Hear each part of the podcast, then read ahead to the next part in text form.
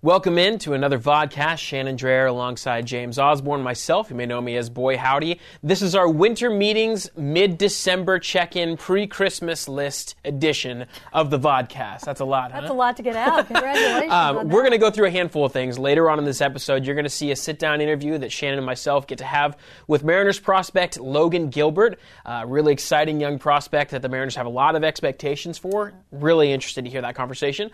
Uh, we'll also go through some winter meetings updates. We'll go through some hot trade rumors involving some key Mariners, and we'll also talk about the actual trade that did go down with Omar Narvaez earlier last week. So, with that, let's go to the winter meetings. They just wrapped up. Um, what are some of the takeaways and things that you got out of the winter meetings? wow.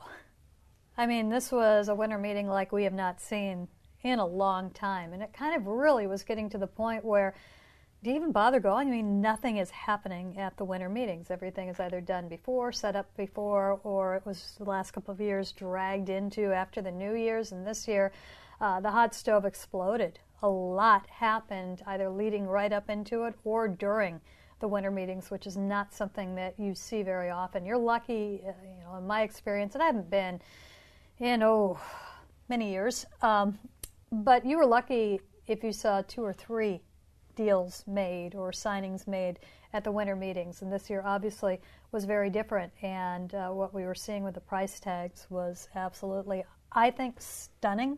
Really? And uh, well, you have one agent, Scott Boras, who's coming up against a billion dollars of transactions right now, just in the last week. He's like $860 million worth of, of three transactions, which, um, you know, to me, I'm just trying to kind of digest it and what does this mean for the game right now. You know, there's been a lot of last couple of years, you know, guys aren't getting signed, players aren't getting paid. There's no problem with the superstars. There's no question they're getting paid. And this year, I, these numbers just seem beyond ridiculous to hmm. me. And what does that mean for the game? And I think we're going to have to wait and see until we get to the end. Are there a lot of guys that are still sitting out like there was last year? I'm starting to think there won't be. And I, you know, the, what I would like to see is I'd like to see not just the superstars, but uh, I think it's kind of the middle players who are kind of been hurt by what we have seen most lately. And That's I, interesting. What would you, what would lend you to think that that middle class, which has been gradually being underserved as time's gone on, Mm-hmm. and the numbers for that the contracts in that realm are not going up, Mm-hmm. what lends you to believe now that that's sort of going to shift? Oh, I don't know that it's going to serve, shift. I think it is underserved, and that's all because of value. All of a sudden, what is distinguishing them from the tier below them is not much if you break it down the way baseball is now breaking down and able to break down value. So it can be a tough thing. I think also you see things like, uh, and I've said this for a couple of years, but it's not enough to be good at one thing in this game. You need to, uh, you know, if you're an offensive player, you've got to have some defensive presence or value as well. We look at what Nelson Cruz has gone through the last few years to get signed. I, I don't think you can ask for a better DH, but it's not really valued to the point where the deal that he signed last year, he's actually going to get paid, I believe it's a million dollars less this year than he did last year. He hmm. didn't get that big contract despite clearly being the best at what he does. So, and I think it's because it is one thing. It is just, he just hits. Uh, we already know that uh, the loogies, your left only guys, are, are probably going to be next to extinct with the new rules going into place where every reliever has to face three batters or bump into the end of the inning. But we've already seen that start to happen. That's not something that is new. So uh, I think um, I, think it all goes down, or a lot of it goes down to just the values and, and how they are kind of managing numbers and putting numbers, and it's something that is going to have to be addressed with many, many other things. But you can't say that money is not being spent right now. Money is being spent. And the last note, and what we've seen is obviously a year ago, you had so many teams that were kind of sitting it out, rebuilding, restructuring. Some were tanking, and my definition of tank is you know, do your worst to try and get a pick. That's not what the Mariners were doing last year. They hmm. were not doing that. They were not trying to go after the pick. Hmm. Agree to disagree, but yeah, I Were hear what they you're actively saying. trying to lose last year to get a draft pick? Yeah. No, they were Yeah. not. No. Yeah, no. they was designed that never- team to it was lose never games. the edict. They to- designed that team No, to lose no, games. No, is- yeah, no. they spent zero dollars on that bullpen. They did not want to win games. It games. might appear that Scott way. Servais wanted to win No, games. It might, it might, you know, that might be the result, but that is not what they set out. All they right. weren't going to, they were not to lose games, or they weren't going to pay a bullpen to win games that didn't matter. When you can spend those dollars later. It's a different thing. But aside from that point, um, a lot more teams were active this year. All of a sudden, it's the Angels' time. They're going to spend now. They did spend. Uh, the Rangers, I think, were a little bit shocking. I thought they were going to spend. They they're moving into a new building. They were year. planning on doing it. They just lost. and now who's left to spend on? Yeah, but I mean, the way they lost, they made the decision to lose. They weren't going to go the extra years. It wasn't an extra year for Rendon. They had a very definite four or five years that they were going to go for mm. him. So that mm. to me is a little shocking for a team that was expected to go out and make a splash. That's not how you make a splash. You make a splash by doing what the Yankees did, which I really have to wonder were they bidding against themselves? At the end. Is this hmm. where he always wanted to hmm. be? Because you heard that the Angels did not go nine years with him. No other team went those years or those dollars. So why did the Yankees go that far? Well, thank you, Scott Boras. But that's where he wanted to be, and he got paid to be there. And you know, it's just it's a stunning number. Strasburg, we're not even bringing that up. It's a really great story. Yeah, he's staying with the same organization, but yeah, he's set the bar way up there, which is what helped get Cole paid and that didn't enable the Nationals to hold on to another player that they would have loved to have kept with them forever. So I don't know. It's there's an imbalance right now, and uh, you know if you're at the top of the food chain right now, you're in great shape. So let's look at the division then and how these moves and the winter meetings so far have shaped what the AOS looks like. You have a new player in Los Angeles. You got no new players in Texas. In fact, one exits with Nomar, Nomar Mazara leaving. Um, and You've got the Oakland A's who are doing Oakland A's stuff all the time, uh, and the Astros lose Gerrit Cole. So, where are you seeing this division trending in the short term and in the long term with some of these moves that have been made? I think we'll really get into this after the new year. I think this would be a great thing to get out the whiteboard, maybe get out the note cards and the mm-hmm. tape again, and do something like that, you know, and just oh, really oh, yeah. kind of take a, a look. Um, first things first, it was. I, I think I joked about this for a few weeks because I mean I understand everybody wants the Mariners to do well. They want the team to win. They want to go and, and be able to support a, a, winning team and experience a playoff. I want to too. That'd be fantastic. It's not going to happen overnight. We know what the plan is. Will it work? We don't know. But we know what it is. They're sticking to it. It seems sound. There are no guarantees. We'll see what happens. Um, but I, I kind of joked a little bit, and I'm like, they're not spending this off season. That's been established. They're not really trading this off season. You know, it's been like four months since Jerry Dipoto has traded a player. Hmm. He's traded, I'm sorry, one player yeah. in four months. Yeah, that's that's, that's odd. It's pretty small. but that's what he said he was going to do. Yeah. And they're to a point where, and I think this should be comforting in some point, where you have to stop at some point. You don't trade everybody. You have to, you know, you are going to continue to build up the minor leagues, but the initial push is out of the way right now, hmm. and these are the guys you're going to build around. You're not going to need to build a core class every year and keep trading and trading and trading to hmm. get that number of players. You will trade here and there. But uh, back to the original point, I was sitting back knowing what the plan was going to be, and I'm like, you know, it's going to be really fun when the Angels sign Gerrit Cole and the Rangers sign Anthony Rendon, and we're sitting here, people are not going to be happy. Kind of halfway happened right there, yeah. but that's where they are right now. Yeah. And I'm with you on that. I, I think that the plan is pretty clear that this last year and the one that's coming up, they're not anticipating trying to put themselves in a position where the playoff roster is what they're going for. They want to set themselves up so that when they do deem themselves ready to go for the playoffs, and I'm growing increasingly optimistic that they can have an outside shot of doing that in 2021, so in two seasons. I'm increasingly optimistic that if the cards fall correctly, they could be a competitive team then. This is how this is supposed to go. It lends to some other questions that we'll talk about in Mitch Haniger and Marco Gonzalez, both names we've talked about before, mm-hmm. um, and differ a little bit on some of our our feelings on what should happen with them. But you look at the division and how it is shaping up.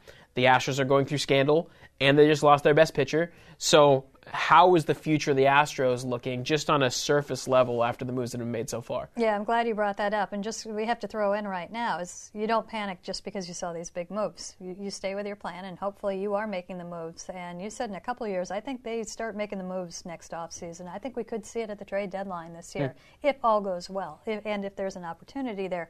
The Astros, that was the biggest eye opener.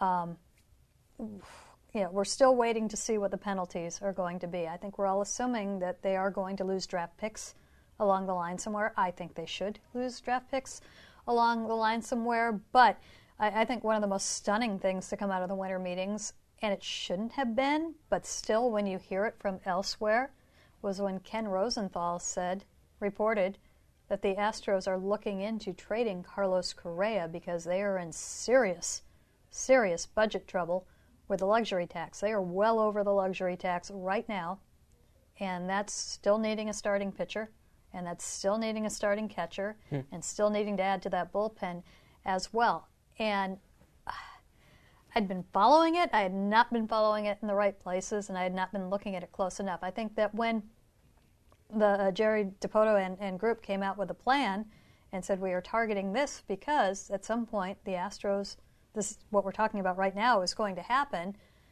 I don't think we completely believed it. And then when they went and they made the moves that they made at the deadline this year, in adding Sanchez and in adding Greinke, I was like, they're just going to keep spending. That's all there is to it. Mm-hmm. They're not going to, you know, they're it's yeah. Budget's Caution not to the going wind. to be a factor. Yep. They're just going to they're Yeah. gonna they're gonna go Yankees Mm-hmm. on us right now.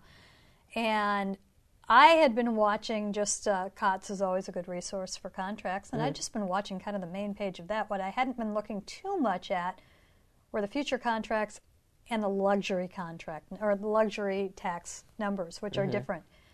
And when Rosenthal pointed to the resource with that, and you saw it right in front of you, you're like, whoa. Hmm.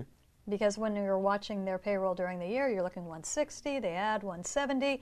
You look at what they're lining up for right now, their luxury tax payroll is around 238. Hmm, that's like $20 million, $28 million over the limit. And you know, during the season, there was talk that if they had won the World Series, they would make a push after Gerrit Cole. I don't know how they could have done hmm. that. But now everything is falling apart for hmm. them. And Interesting. That, you know, to the point where, and, and I'll say this, they're not particularly high in Carlos Correa, hmm. so it shouldn't be a surprise that that's the name that they talk about. He's a good player. He's tough to keep out on the field. And in being tough to keep out on the field, he's somebody that's not always reliable. Are we going to have him out there? So that being the name doesn't surprise me. Um, they love George Springer. His arbitration number is going to be around 21 million. The thing I don't get was the Greinke signing, and that's what's. If you had that 35 million dollars to do other things with right now, then you'd be out Zin- Greinke as a pitcher. But I'm not convinced that you know he's not Gerrit Cole. No, he's much older too, and his stuff's not there either. Yeah. But he's a very intelligent, very talented, very accomplished pitcher who they believe is probably in the Justin Verlander mold of projectable. We expect him to perform at a relatively stable, similar way throughout the rest of his career. But you're right, he's not Gerrit Cole in terms of talent, and he's not going to go in and take over a game like that, like Cole can. No, I don't think It's it's, Justin. Verlander either. Right? I mean, who, stuff who was the Cy sure. Young Award winner. I Yeah. would have gone for Gerrit Cole myself, Yeah. but yeah, that that just seemed like that was a little bit overkill. So they right now, on top of everything else, find themselves in, in a bad payroll. Hmm. That's situation. interesting. I don't know that I have the same concerns about payroll in future that you have, but if they do start making these decisions to start trimming back just for the sake of having a more palatable future financially, then absolutely this does speed up. I would be I would be surprised if it was the finances that ended up taking the Astros down. I think there's more of a, a locker room clubhouse culture along with the backlash that's going to come their way from the sign stealing stuff and everything that's gone through in a leadership perspective of that organization, I would imagine that's the thing that ends up taking them down faster than anything. But No, I don't you think could be clubhouse right. has been a problem with them for a few years. And Not I've been yet. In that, in that clubhouse for a while. So Not I- yet. and I have seen it where it hasn't always Yeah. been great, and it's actually been pretty good. I'd say the last three years. But yeah, we'll see what happens with the sign stealing Yeah. and how that plays into it. And if they lose draft picks, I mean, that might be if they know that they are going to lose those draft picks. Mm-hmm.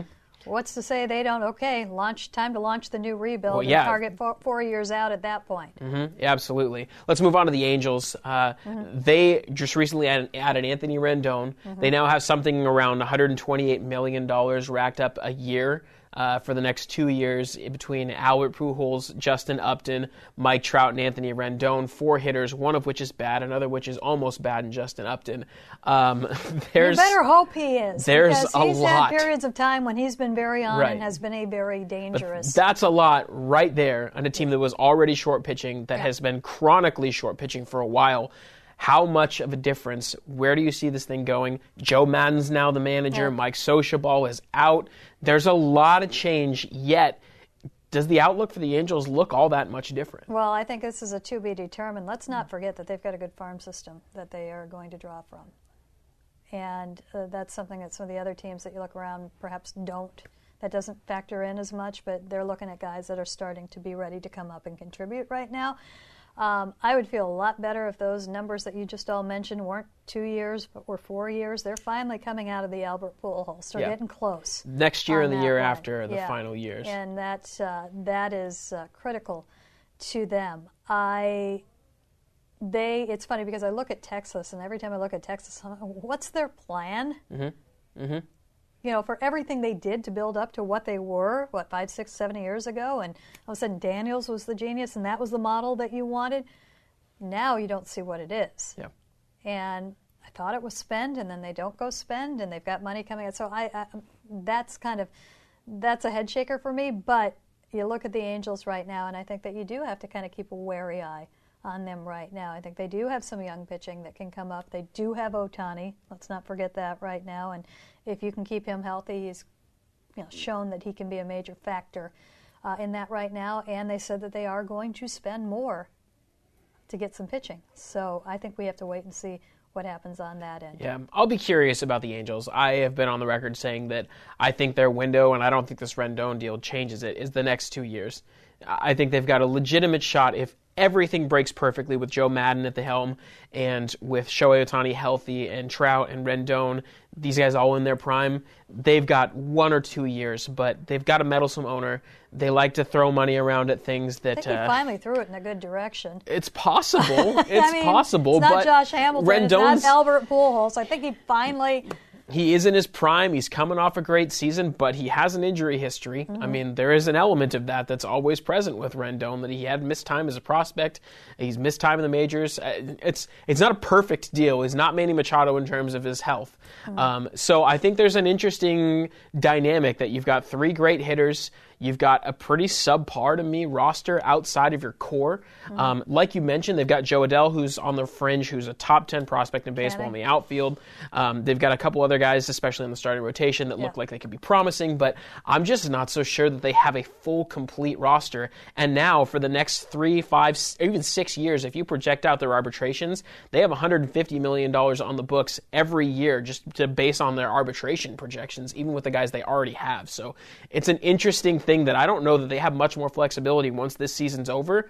Moving forward, I think this is the roster they have to win with. Which is why they spent now. Yeah, so it's really. I think this is a risky gamble with an old coach and a brand new style. I think that there is a big recipe for there to be some uh, underperformance in the next two years, but they are definitely making a push for it at a time when the Mariners are not. So that's I actually love how good news you for say me. an old coach in a time of a new style because it was Maddon who was the guy forever, and now he's looking more old school than a Yeah. lot of the things that we're seeing. Yeah. which is something I don't think people completely Yeah. realize. They're a strange brew. It's like throwing like 13 of your favorite ingredients in, but having never tested whether or not those things actually work together. Yeah. And you're just going to put it in the oven and take Yeah. it out, and you hope that it turns into a great dish. That's how I view the Angels, Well, and we'll and be they've curious. got some things hanging over them too with their investigations that are going on after the Tyler Skaggs Yeah. death as well. And I, I hope they they don't uncover anything else. But you know, there were some accusations that Yeah. there were others. We don't know if they were past or if they were current, but that there were problems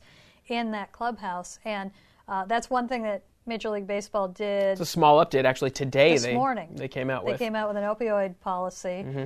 and uh, I think it's a good one. I, I don't believe they were testing for opioids. They are going to test for them now, and it's not a situation where it's a suspension. But if you do test positive uh, for opioids, uh, they're going to help you. Yeah. And as long as you accept that help, you will not be penalized. Right. Yeah, this is a really interesting, I think, innovative and cool thing that baseball is doing. Just a quick synopsis: they, Rob Manfred, the MLB commissioner, announced this morning there's a joint drug uh, agreement with the Players Association that now makes marijuana something they still test for, um, but you won't be entered into a mandatory recovery program not- anymore. They did not test for that at the major league level. Yeah. So we want you if they if For they the uncover the high mar- levels. marijuana is for the minor leagues. They that also came announced today. We can get into some more of that later. But um, they moved it to the same rulings as uh, alcohol, Right. uh, the same way that they treat that. So if you, for some reason, tested for it, there are no longer fines for being popped for marijuana. However, they are going to start testing for opioids, including cocaine and synthetic marijuana. Um, and like you said, there are no punishments if you test positive. You get entered into a mandatory treatment program that's agreed between the Players Association and the league. And if you choose not to follow that treatment plan, that's when discipline can start. So I And think in it's the a cool minors, policy. marijuana is never or is no longer a substance of abuse, so you cannot get because a lot of kids got suspended for it. Yeah. So that that is no longer. And th- I think this was a pretty fast reaction, and I think it was. it- It's good to see it's warranted with, with what happened, and uh, I don't think they're going to be public with oh well this person you know we they shouldn't be. They shouldn't be. They shouldn't be, but um, they're going to get a better handle on it than they did. It looks like they're taking some responsibility for it Yeah. right now. You're in our clubhouse. We're going to know what's going on. So let's transition into the Mariners. The Mariners have made one move since we had last done a video, trading Omar Narvaez away um, for a prospect and a draft pick. What can you tell us in your synopsis of how this deal happened and what it looks like? You know what really jumped out at me when we got because I think we were all trying to what can they get from Omar Narvaez? We knew he was going to be traded, and uh, he was going to be traded because of the defense. You know, they acquired him. They had hoped that they could work with him on the defense and get it to a point where it was along the lines of what they wanted to see back there. Uh, they saw some progression with it. They didn't see enough, and in the meantime, they picked up two catchers who showed what they did want to see in Tom Murphy and Austin Nola. And so all of a sudden, they had a pretty nice trade chip. And I think a lot of people looked at, well, he hit this. This move had nothing to do with offense whatsoever. This move had everything to do with defense and everything to do with the young pitchers that are coming up. They want to put those young pitchers in the best hands that they possibly can. And pitch framing matters. And the young pitchers, a lot of them, those who went through Double A, had one of the best pitch framers in all of baseball. They're used to this. Joe Odom down at Double A is one of the best pitch framers by most of the metrics. So, um, no surprise that he was moved. The return, I think that kind of goes back to what I was talking about earlier. It's not enough to do one thing, and catcher, it's not just the Mariners who value catcher defense. Most of baseball does. That is a defense first position, just about everywhere. When you think about all of the dollars and the investment that you make in pitching, you're not going to have just anybody catch them. And uh, so I, I don't know. You know, I think we will wait and see what we see other catchers go for to see if you know was this as out, out of whack as some people think it was. Uh, Well, we're going to have to wait and see. But for a catcher without defense, I think it was a tougher sell than what people were expecting. What jumped out at me when we got the press release is it didn't say anything about Adam Hill. The quote. Yeah, which is nice for me. I I looked at Adam Hill and I was like, I don't see any way where this is something that merits a player that's probably going to play at least 80 games starting behind the plate for some team and provide above average defense, regardless of how bad you think of his defense. I'm sorry. He's, no, he is not, not, above average defense. Okay. He's going to play above average offense, and he's going to play Right. 80 games behind the plate. No matter how bad his well, defense the is, that's National what he's going he's going to. Yeah, and no matter what, he's going to play behind the plate. So, and his offense is going to merit that for some team, and it's going to be a contending team because there's no reason for a non-contending team to add this guy. So, I thought to me that's an interesting thing to look the value of that guy and see a, a prospect to me that is the next Chase Young, Chase De Jong. I mean, it's he's a guy that doesn't have anything that stands out on his repertoire or his his his rap sheet that would say this guy's going to be a solid major league player moving forward. Uh, he looks more like a depth piece, the guy you bring up in July when all of a sudden you're out of pitcher and you don't want to burn a roster spot.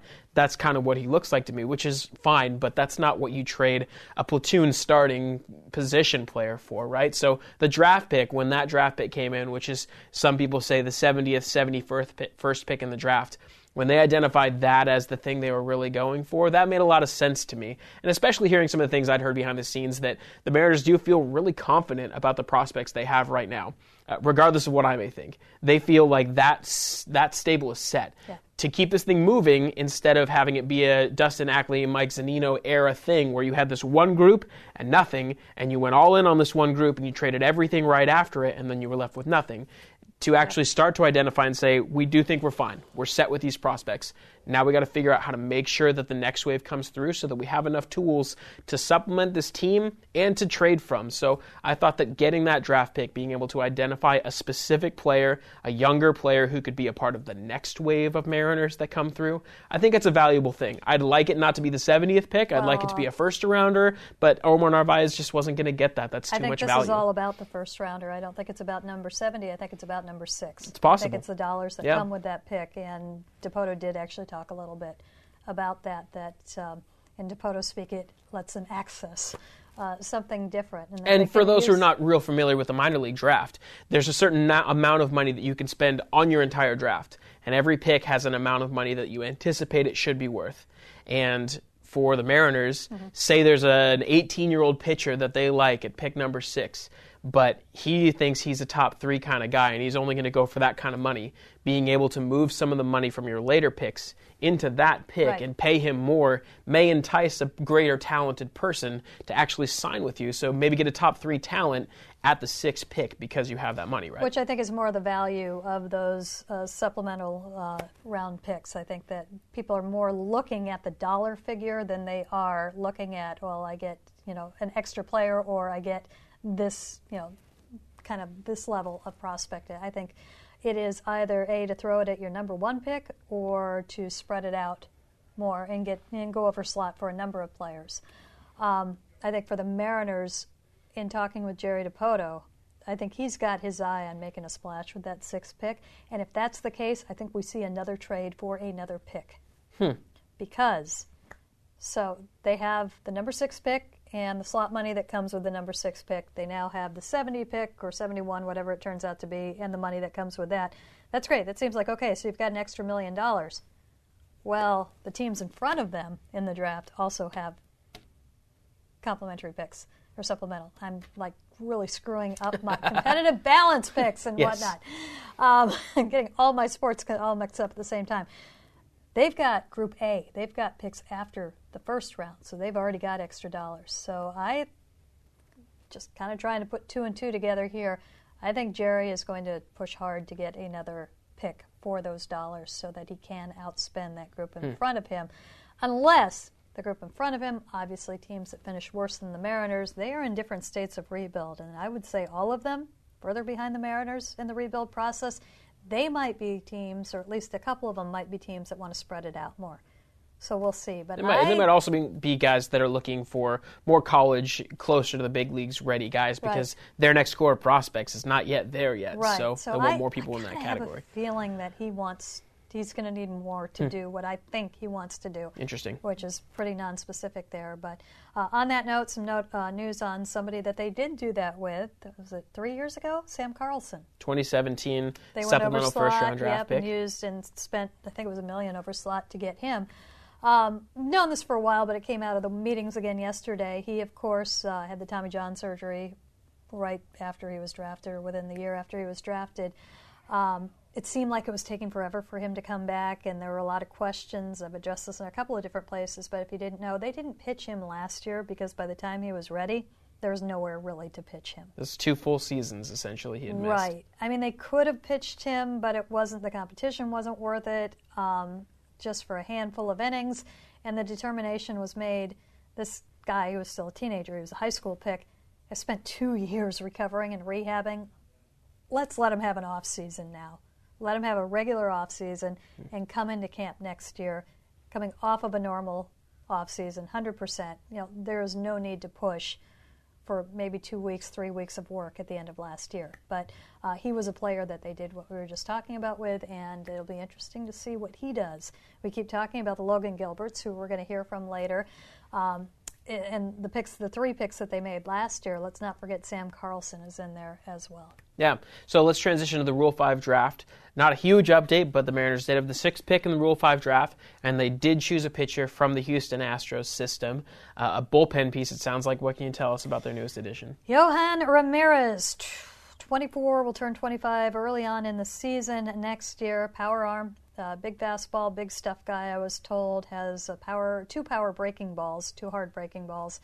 Um, big strikeout numbers, big walk numbers, which I think is what you would expect to be available in the Rule 5 draft. Mariners are hopeful, and we've talked, we had Brian DeLunas on earlier. We talked about what they do with their pitchers, how they break it down, how they use analytics, how they use an entire coaching staff, biomechanics, uh, their entire peak performance department to try and improve players. They're going to try and do that with him.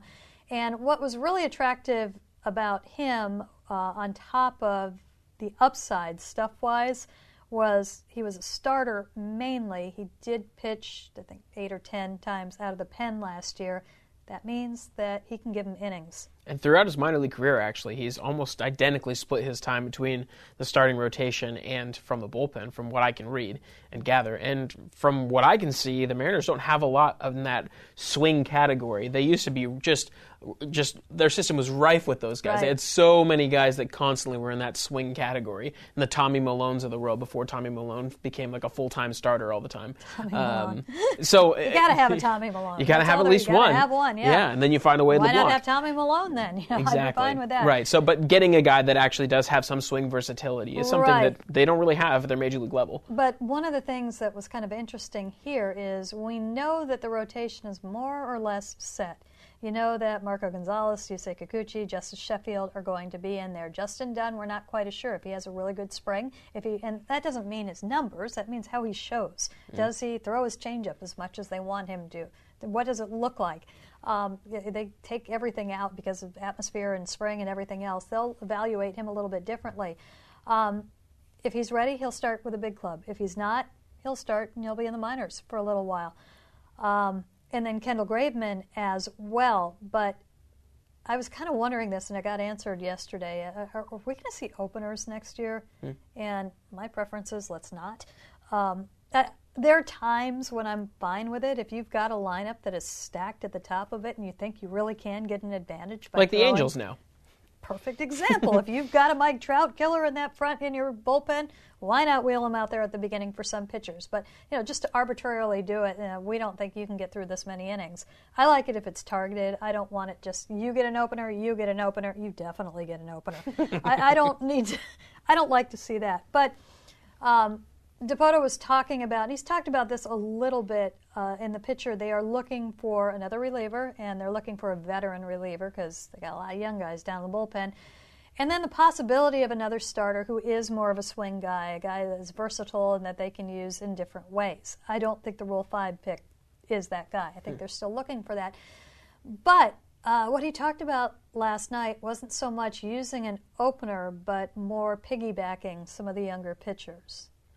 Combining them, essentially viewing them as teams, right? Get- getting them on a innings limit and the way that they control those innings is Justin, you're a starter. You go out there and start, but you're only pitching four innings today. Then you would have a guy that could come in. Mm-hmm. Yeah. And they've talked about that a lot. We haven't seen it on It's the same philosophy basis. as an opener, except it's flipped, right? It's saying No, no, no, no. I mean, it's it, not- really, it's saying you're the starter. You're going Right. to go this amount of time.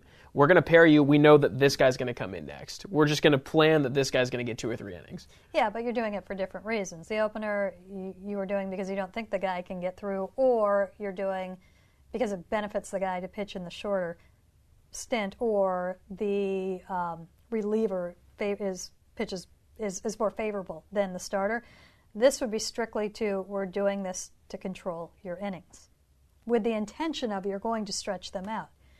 I don't want Justin she- Justice Sheffield should never need an opener or never need somebody to pitch two or three innings for him down the road. Maybe maybe it helps a little bit right now. Same with Justin Dunn.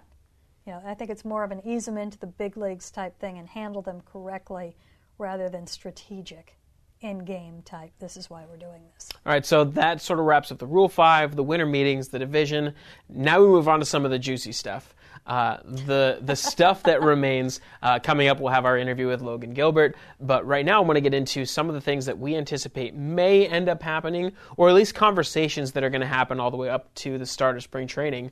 And I think that revolves around the pieces that the Mariners still have value in, specifically in Mitch Haniger. There were rumors that came out of the winter meetings that uh, teams had been asking. I think I saw somebody quoting Jerry Dipoto saying that he was the third most asked about Mariner in the meetings that Behind the um, catcher. behind, Behind the two catchers, behind Austin and Nola, Nola, and yeah. Tom Murphy. Everyone's looking for catching talent and catchers who could potentially hit. So um, Mitch Haniger, coming off of his basically a lost season, didn't have great performance, had some flashes, and then missed a ton of time due to his ruptured testicle and a subsequent back injury. Um, and now coming back, he's heading into what his first or second year of arbitration. First year. First year of arbitration, so we'll have two more years following that.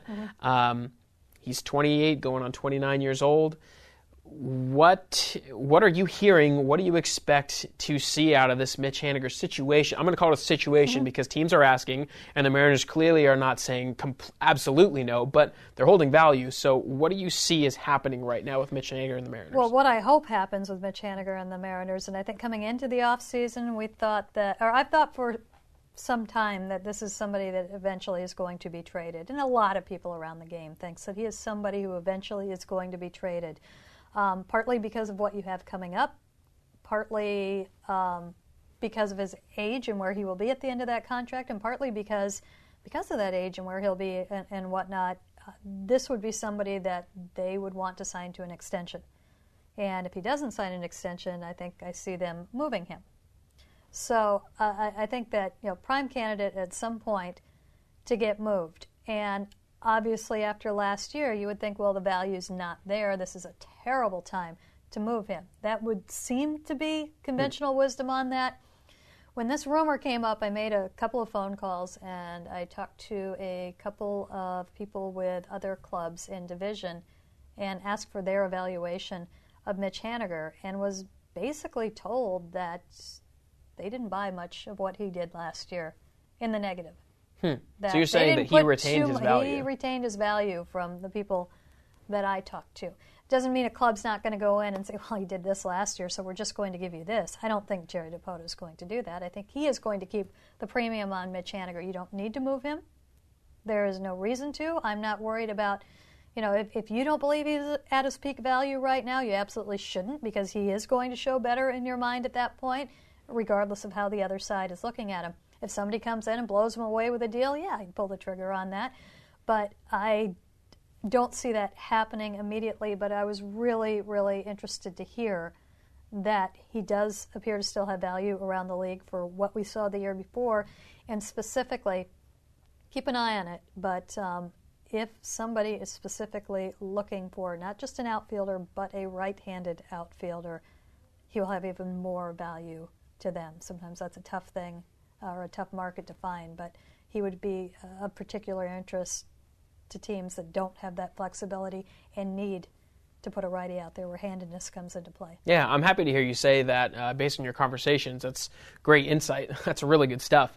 I know you and I have talked about this for years now, uh, two years, because I talked about it last year with you as well. and I wanted them to move on whenever they got good value for him because I just, when I look at the Seattle Mariners as a playoff team, at soonest in 2021, I just don't see how Mitch Haniger is going to be there for the whole run. And if he's not going to be there for the whole run, I say you get something that is going to be there. What's more likely that Mitch Haniger is on the Mariners World Series team or that one of the guys they trade him for is a part of their playoff run moving forward? And I think the latter is probably more likely. I don't want them to sell low. That's mm-hmm. never been what I've thought. But to me, if I'm looking at Mitch Haniger's career and what he's shown and proven, even last year he had great stretches of play even though the numbers on the whole weren't weren't high. Um, he misses time with injury. That's what he has always struggled with throughout his major league career. What can he show in three months of baseball before the trade deadline that's going to take away that fear for you? To me, that fear is a long term. That's going to be proven over years that this injury thing is behind him, not the specific injury, but this proclivity to get injured. So. I would say that if you can move on from him and you get something that you feel is close to value, I'd do that deal. I'd make that deal. If you truly believe that your outfield of the future is in the minor leagues and mm-hmm. it's Kyle Lewis and it's Julio Rodriguez and it's Jarred Kelenic and Jake Fraley and all these other guys that they talk about, Right. then Mitch Haniger's not a part of that to me. And I think you need to make that move when you can. And I am curious. I I do think that they're going to find a way to move on from Mitch Haniger this offseason. Yeah, and if you don't do that, then you almost need to be looking at those other guys to trade for something because you're not going to bring everything. You're not going to buy everything when it's time. You're going to have to make deals. So, you know, maybe Mitch Haniger you get a draft pick for, and that turns into something that turns into something down the ro- road that, you know, and it did not just a draft pick, but it turns into something down the road that brings you something back. Um, yeah, I'm I hate to see Mitch go. I enjoy Mitch Haniger as a person and as a player, but I think that when you look at this, he seems like kind of the last logical piece that you move. And at that point, you're hoping that, okay, this is the group, and you're not seeing as many of the trades. There are a couple of players, you know, obviously Dee Gordon is somebody that needs to be moved. Um, if you're going to play Shed Long every day, you've got to move Dee Gordon. And there's not a lot of value there. He's been on a downward trend the last two seasons with the Mariners, and he's no longer considered even I don't think the Gold Glove defender that he had used to be either. So I think that's another mitigating factor. I, I just don't see how much value he has with a I think a 13 million dollar contract in a time when average to slightly above average position players are just not being valued after the age of 30. I think the defense is still there, and I think it's invaluable what he brings when he's out on the field. As far as you know, you're looking for your quarterback of the infield. He's it. There are not. He is as smart a baseball player out there, and he is willing to take that on and lead it. And he's absolutely you know savvy back there, and he's helped J.P. Crawford. I think he would be great for another team that is starting to rebuild, and he can help with those young infielders. Um, I don't think he's fallen off much on the defense at all. I think with him, health and also, you know, at some point you got to get on base, and it's got to not always be by the hit because that wasn't happening for him.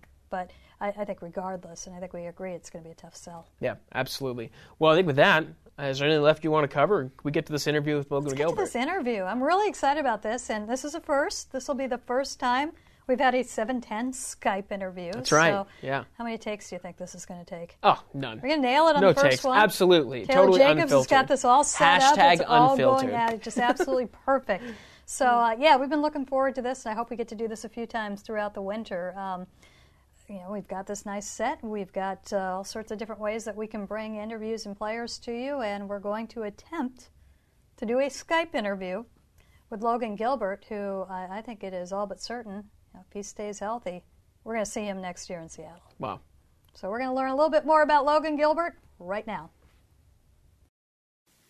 Okay, we're back with you, and as promised, we have Logan Gilbert with us via Skype. What we do not have is Boy Howdy is not here. Sadly, he called in sick today, so I'm on my own here, but uh, I think we're going to get through this. Logan, great to see you. It's been a couple of months. We saw you up in Seattle at the end of the season. Uh, where do we find you right now?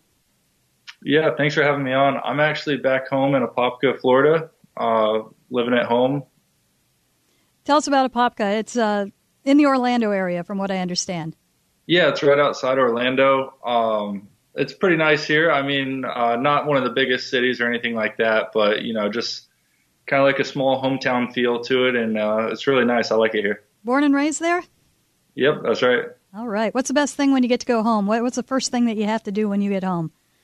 Um, gosh, I, I like golfing around here. Like going to the beach when I get back to Florida. That's always a, a bonus. Nice thing to do. How far from the beach are you? Um, I'm about an hour either way. We're right in Central Florida, so I can go to either coast. You got a surfer on the team. Did you used to surf? Oh no, I can't say that I did. Yeah, uh, I've always wanted to, but I'm not too good at it. Well, you got plenty of time. At some point, that yeah. that can be on the list. Hey, uh, just a great story. We all know, you know, that you're selected first by the Mariners in the draft a couple of years ago, and I can't imagine what that is like when you're in your college career and everything is gearing up, and as far as everything that you're doing in college and uh, your playoffs, your College World Series, your season, and oh, by the way, there is a draft right now. How, how what was that week like for you?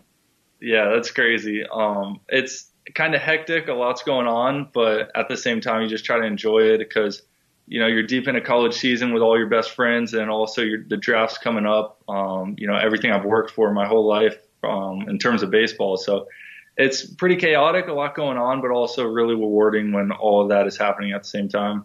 What would you say was the highlight of your college career? Um, I think there at the end we made it. Uh, we actually won a regional and went to a super regional, uh, first time in Stetson history. So it was kind of nice to uh, one of the best seasons in such a long history of Stetson baseball. It is a long history and some notable arms there as well. Did they have influence on you? Uh, not too much. I, I haven't gotten to talk to him, but I remember um, on my recruiting visit was the day deGrom won the Cy or Rookie of the Year. So it was a pretty big deal, a lot of buzz going on around there, and that's when you know I kind of thought this could be a great place for pitchers to come out of here. Not bad coming out like deGrom, I would imagine, or Kluber as well. exactly. What? How did you decide on Stetson? Um, it was pretty close here. I knew a couple people that went there and heard great things. Um, the academics were great, which was a big part of where I wanted to go, and then also the baseball, just a nice uh, tradition, and some of the arms that came out of there, of course, uh, made it pretty easy to choose there. What was your major? Uh, business analytics. Ooh. Yeah. And how does that apply? Does that help with the baseball? Uh, not too much actually. Um, I decided on it because I watched the movie Moneyball actually, and I got really interested in that side of it with all the analytics and baseball. So, you know, who knows? Maybe after when I'm done playing, I can get into that side of things. What kind of jumped out of you in that movie? Um, I think just uh, all the little things, kind of behind the scenes, that go into winning a ball game, and everybody. You know, of course, the talent's so important, but if you're not using it the right way, um, there's little stats that can really matter a long time in winning games. Have you been to the Oakland Coliseum yet? I haven't. I actually played out in California, so I wasn't too far away from it. Um, I got to see the Giants Park, but I didn't go to the Oakland's. Okay, they're a little different. Yeah. it's funny. No, that movie jumps out at me, and uh, obviously there's the numbers and the history and everything that, that happened in that movie, but the behind the scenes of that movie are exactly. I mean, that is like walking in on a game day to Oakland Coliseum, the hallways, the people that they had in the movie, everything. That is really still it. So that'll be a special treat for you when you get up to the big leagues. yeah, I'm hoping so. That's so cool. I'd love to see that one day. Yeah, it's uh, it's definitely a different experience in baseball. Uh, how do you use analytics on a daily basis? Um, there's there's a lot that goes into it for pitching. Um, I kind of just got exposed to it this year, and it was a big part of it. Seeing some of the numbers where uh, we look at spin direction, uh, spin rate, uh, release height, release angle, all these different things that go into it. You know, I always thought you pretty much just grip it and throw the ball, but there's so much more that goes into it from releasing the ball and then its actual flight in the air, how it lands across home plate. Can you explain because these are things that they're terms that I think baseball fans are getting more familiar with now, and I think even if you watch the World Series, you started to see a little bit more of this uh, in some of the broadcast. Um, they can be tough concepts to grasp onto, and we've actually done some videos talking about this. I know you know Brian DeLunas. He came in and he explained a lot of this too. But as a pitcher, uh, uh, how do you use that? How do you uh, take a look at it? How do you adjust when you take a look at it? What are the things that are most useful to you? Yeah, so I mean, just a couple things that stick out for me. Um, I think every pitcher is different, but it really resonates with me the spin direction of the ball. So thinking of a clock and where the numbers are, certain pitches will either uh, stay in the air longer or maybe drop off depending on which uh, the spin direction is. So for a fastball, I want to be more towards 12 o'clock, where uh, my changeup will be more towards like 2:30 on a clock, so it can just fall throughout the air. So different ways like that, just depending on the way the ball's spinning, it makes it move certain ways. Hmm. How um, obviously you, you get to the you have access to some of these things, I would imagine, in college. But how did they impact what you did this year? It was a huge part of it. I mean, from the developing all the way from I think to spring training to the end of the season, um, I think I see a huge jump in the way my pitches performed and the way they were coming out of my hand. Uh, everything was a little sharper and more consistent. Where a big part of it was I knew every time I threw it, the pitch was pretty much going to do the same thing instead of kind of guessing where I would need to start it or something like that. Oh, that's wow. That that's a big game changer. That knowing yeah. rather than guessing when you go out there, and it's just amazing how much that. I think you summed it up. It's like you think things just happen, or you have it, or you don't. But there are ways to keep it or right. to improve on it. Pretty pretty impressive, right there. Hey, I understand you were up in Seattle last week for the leadership conference. What did that look like? Yeah, that was awesome. Great experience. I went last year as well, and then went back this year in an even bigger group this year, and uh, we had an amazing speaker. It was a really good time up there. How big a group was it? Uh, we probably had maybe 30 minor leaguers, wow. uh, a handful of big leaguers, a lot of the front office, and uh, Seattle coaching up there. So there were a lot of people. You look around and you just see people from all different levels and all involved and kind of pulling in the same direction. I would imagine that's that's kind of reassuring knowing that this is your home, that that is the culture that they have. Exactly. Yeah, you, you see guys. There were a few guys from the DSL all the way up to uh, Seattle, like Marco and Vogie. Some of those guys were up there. So it was amazing to see that this is really the way Seattle's going. That they're talking that this is what's happening, but it's also showing up that throughout the organization, we're all getting on the same page. So it's really cool to see. I saw some of the pictures, and you have to admit, Vogie has got the most incredible hair in the big leagues, doesn't he? I think so, yeah. and the sweater tied around. I mean, the, the style looks like he's up the style game a little bit in the off season. It looks like he's got everything. Got the style, got the personality. Everything's working. Definitely someone fun uh, to have around. Who are some of the people in this organization who have most influenced what you're doing out on the hill in the short time that you've been with the Mariners? Uh, gosh, there's a lot of people. I think from the player side of it, um, I have a good relation relationship with Cal Raleigh. He's really helped me behind the plate, and then also getting to Arkansas, working with Justin Dunn and Justice Sheffield. Those guys have had, I mean, just in the time I was there, had a huge impact on me and really helped me out. Kind of took me under their wing and showed me how it's done, stuff like that. I got to visit that team when they were in uh, Texas. Mariners were had a day off when we were there, and so we went over and uh, Double A. I think you were pitching that day, so we didn't talk to you. But uh, to see how Justice and Justin kind of play off of each other a little bit, it was yeah. They like to take the ball from each other. Uh, they mentioned you a little bit. It, it seems like a really good thing kind of going between a younger group of pitchers. Oh yeah, for sure. I showed up there. They were, I could tell right away they were really tight, really close knit group. And then coming in as the new guy, you see that and you kind of want to distance yourself a little bit, not just jump into it. But they're really welcoming, wanting me to be a part of it, all that stuff, and never skipped a beat. Just joined the group and went rolling from there. What did you get out of that time that you got to spend up in Seattle the last week of the season? Oh, that was great. Yeah, the last week, um, Evan, Cal, and I were up there just got to sit in on meetings, talk to some of the players, and uh, just learning from you know some of the veteran guys up there that you see on TV. It's really humbling experience. Who are some of the veterans that you enjoyed talking with?